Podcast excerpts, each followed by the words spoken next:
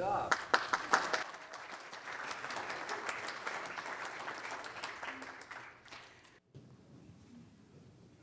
Our anthem today is a prayer entitled Kyrie eleison. The words Kyrie eleison mean Lord have mercy.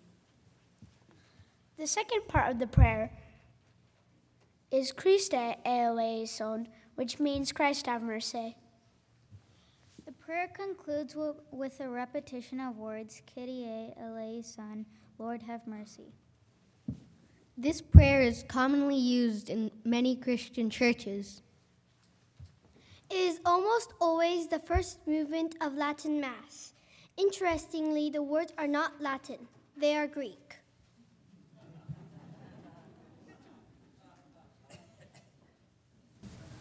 We try to learn about the music we're singing, not just sing it through repetition. So I thought especially for today, since the words aren't even in English, this would be a great day for the children to share with you what this song is about. It is a prayer.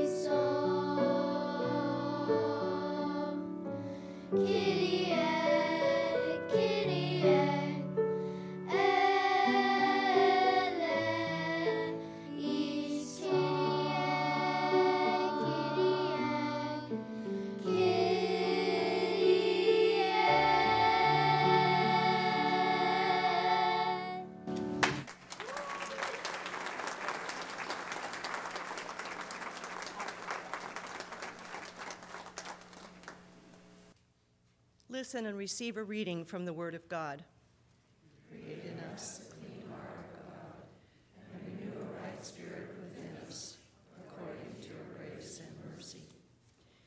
May we affirm our faith with joy and a willing spirit as we hear today's scripture. Our reading is from the book of Mark, chapter 12, verse 31, and follows the prior gospel readings.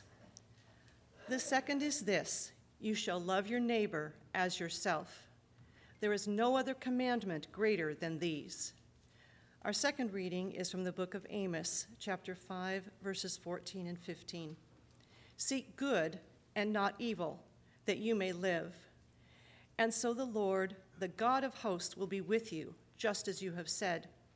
Hate evil and love good, and establish justice in the gate. It may be that the Lord, the God of hosts, will be gracious to the remnant of Joseph. This is God's word to God's people.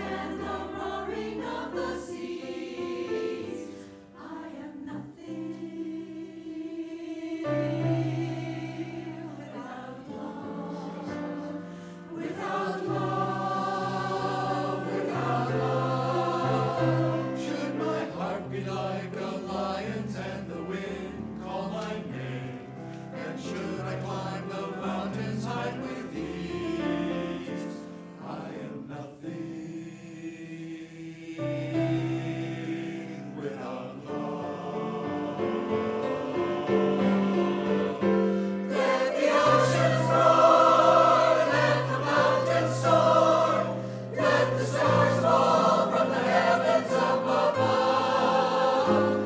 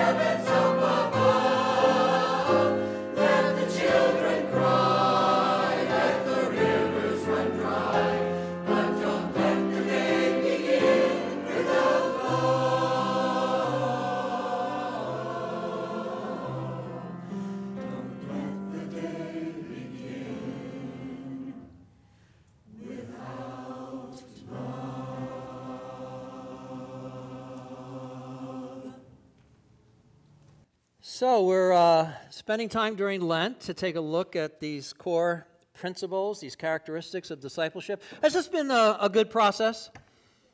Are you, uh, are you happy with how Lent has gone? Anybody over here? a few of you there are the rest of you just being dutiful.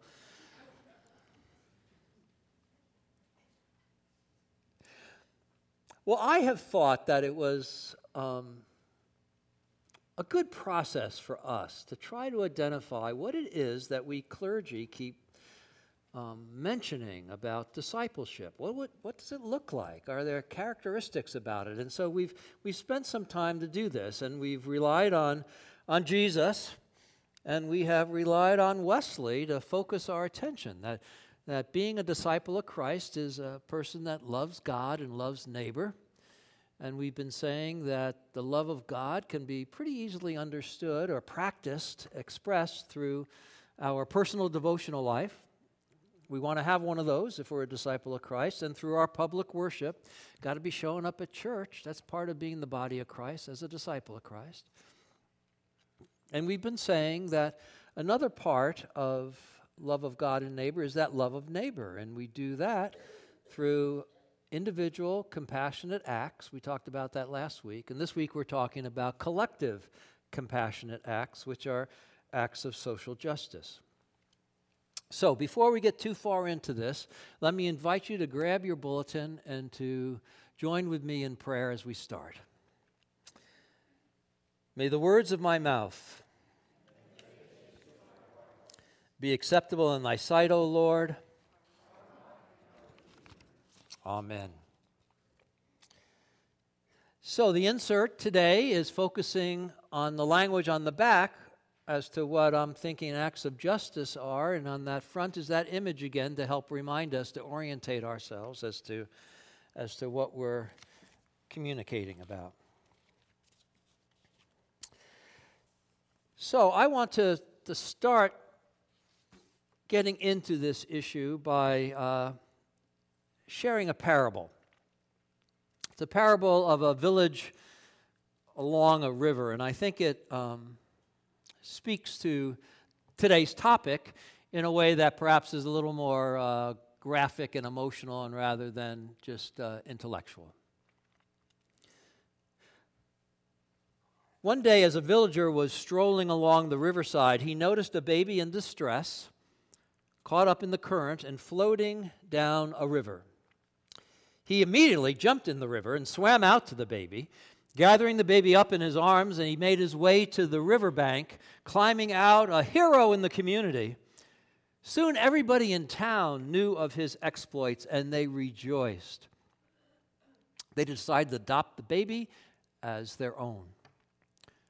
All was well. A month later, though, a, a couple of babies were discovered floating down the river. Again, good hearted people jumped into the river and saved the babies. There was great rejoicing over the village. Sometime later, a couple more babies were pulled from the river. Then more and more babies each day. Multiple babies in the river. The village was in a panic. What to do? Well, they organized rescue squads around the clock to go out, monitor the river, and save the babies. The steady stream of babies was met with a comprehensive rescue effort. Most babies were saved, yet some slipped away. The villagers could o- only do so much in the face of the growing crisis of more and more babies in the river. Now, this mounting crisis led to a new insight. At a rescue update meeting, a question came to mind Why are there babies in the river? Well, they got to thinking about it. Why are there babies in the river anyway?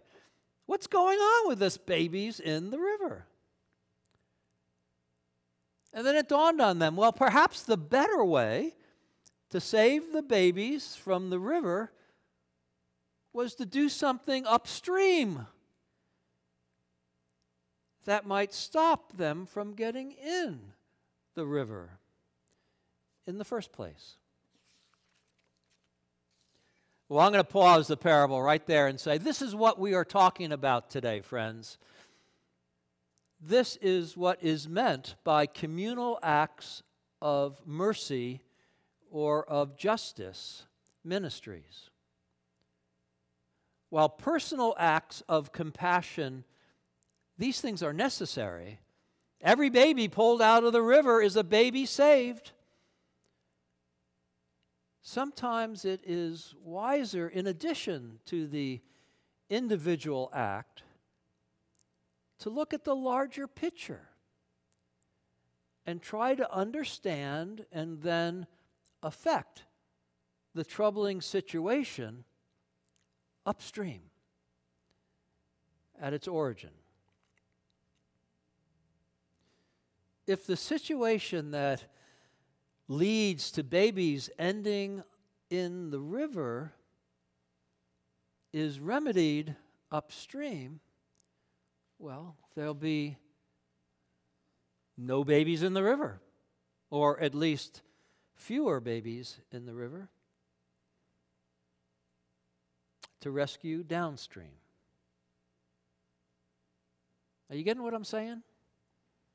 Is this making sense? You see the logic of the parable and of the analogy? Because I think this is what we mean by justice ministries. This is what our justice ministries are supposed to be doing going upstream, changing the situation that gets babies in the river.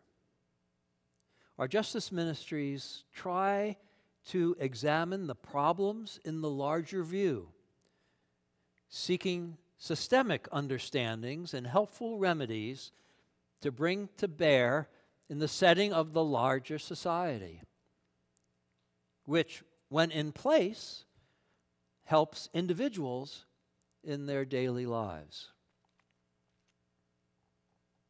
So while helping Rosa Park sit in the front of the bus might be a compassionate act to a tired woman at the end of a long day. Passing the Civil Rights Act worked so all African Americans could sit wherever they wanted on the bus, not just Rosa, anytime. A greater good. Marching across the Edmund Pettus Bridge was a necessary element of pushing social justice to the forefront bringing a vote in Congress and securing enfranchisement across the land. It would not have happened without people joining arms and hearts and compassions collectively doing something. It would not have happened if it was just me to you showing caring. It needed a collective effort of people of goodwill to bring about a change that would affect the me and the you. Where we sat, where we could drink, where we could eat, if we were people of color. That is what justice ministries do, affecting change at the collective level, at the societal level, that brings aid to the individuals. A disciple of Christ is called to acts of mercy, individual compassion, and communal acts of compassion. Justice Ministries. We are to address individual lives and we are to address the larger picture, which, if changed for the better, if properly righted, could positively affect many, many lives. In truth, friends, we need to get beyond seeing justice ministries in their political context as some kind of political posturing. And we need to get to the posture of God for us all in how we order our lives.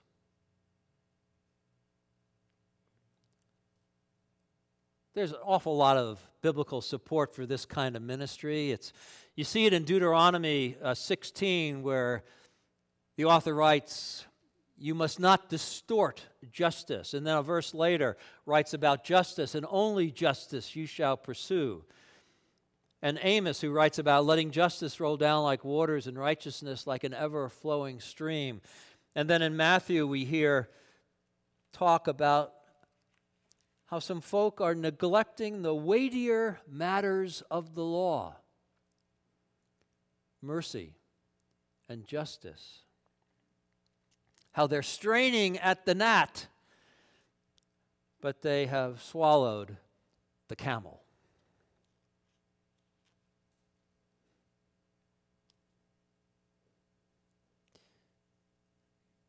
Yet it's true I think you'll agree with me, it is true that it is hard to understand what is demanded by justice when we're knee deep in the thick of the mess.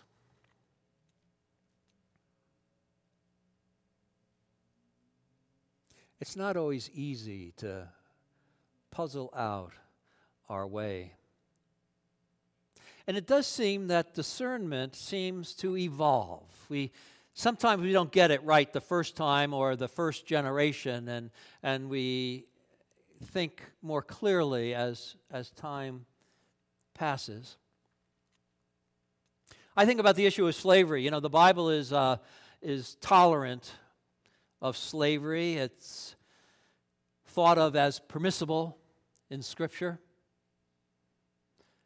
Wesley was against slavery. He was clearly against slavery, but you know his, his right hand helper here in America, Francis Asbury, he calculated it a little differently, and he was more concerned about church growth in the southeastern colonies of America, and so he tolerated slavery. He went against John. He compromised the point of view of Wesley for church growth.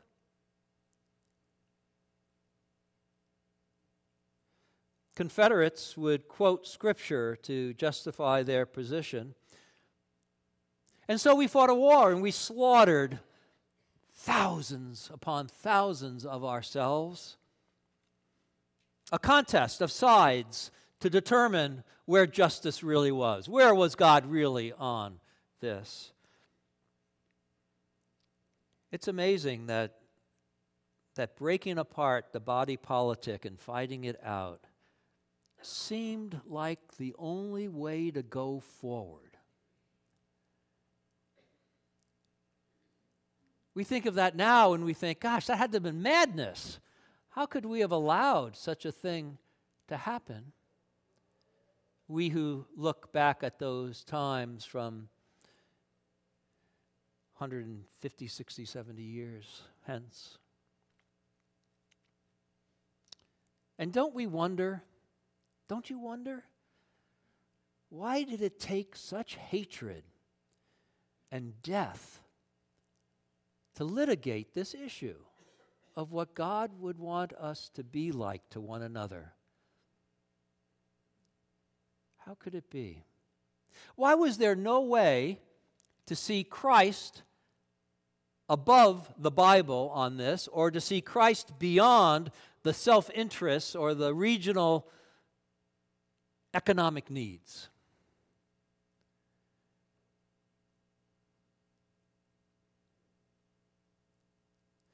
We seem to grow in our wisdom and in our discernment over time. We look back at those days and we say, well, there were rights and wrongs here, which maybe as you were living through it was a little fuzzier, but we look back now and we say there were rights and wrongs and that God didn't change God's opinion about slavery. Rather, God had an opinion about slavery and we changed our discernment of that revelation of God. We seem to grow in our wisdom and in our discernment as time passes. And because of that, as your pastor, I want to encourage you to think through this well.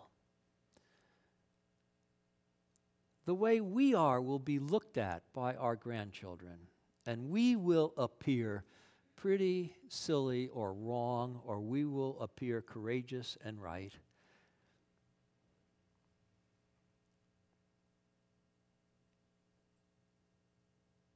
The status and rights of women is another good example of how we've improved our discernment. The Bible, well, frankly, ladies, the Bible would have you back in that uh, overflow room right now, and the door would be shut. You could hear it through the intercom, perhaps, or you could just wait until uh, us men filled you in. That would be the biblical practice. That would be our biblical practice. And her? Are you kidding? What is this? What is this? Yet we think this is a blessing. And we think worshiping together, both genders, is a great blessing, is the way it should be, is the way God wanted it to be, even if we did not understand that back in these early biblical days. Child labor and the laws that help regulate it or restrict it is another example of this. And I will say, frankly, that many people today are thinking we are living through this same kind of a thing with our understanding of gay rights and the inclusion of gays in the life of the church. That we're living through this sorting it out trying our best, I hope we are, to discern uh, the right way, the just way forward. Some individual life problems can be affected for the good from the systemic perspective. Jesus calls us to be people who work for justice, who, who love in merciful ways to one another, who work together with other people of goodwill and compassion to change social patterns among us that harm others, that disenfranchise or marginalize others. This is part of what we do as faithful disciples of Christ. We link heart and arms with one another and we work for the greater good alongside working for the individual good. Because the greater good brings that individual good. And so, we let love lead enough in our lives that we look upstream We not only pull the babies out of the river as they're passing by, but we look upstream and we ask the hard question what's going on? And what can we do at that level to change all these babies in the river? We work with God in Christ to build the peaceable kingdom, to build the just world that God wants. We partner with God and we let God lead us into helping to transform the world as God would have us. This is what disciples of Christ do. Amen.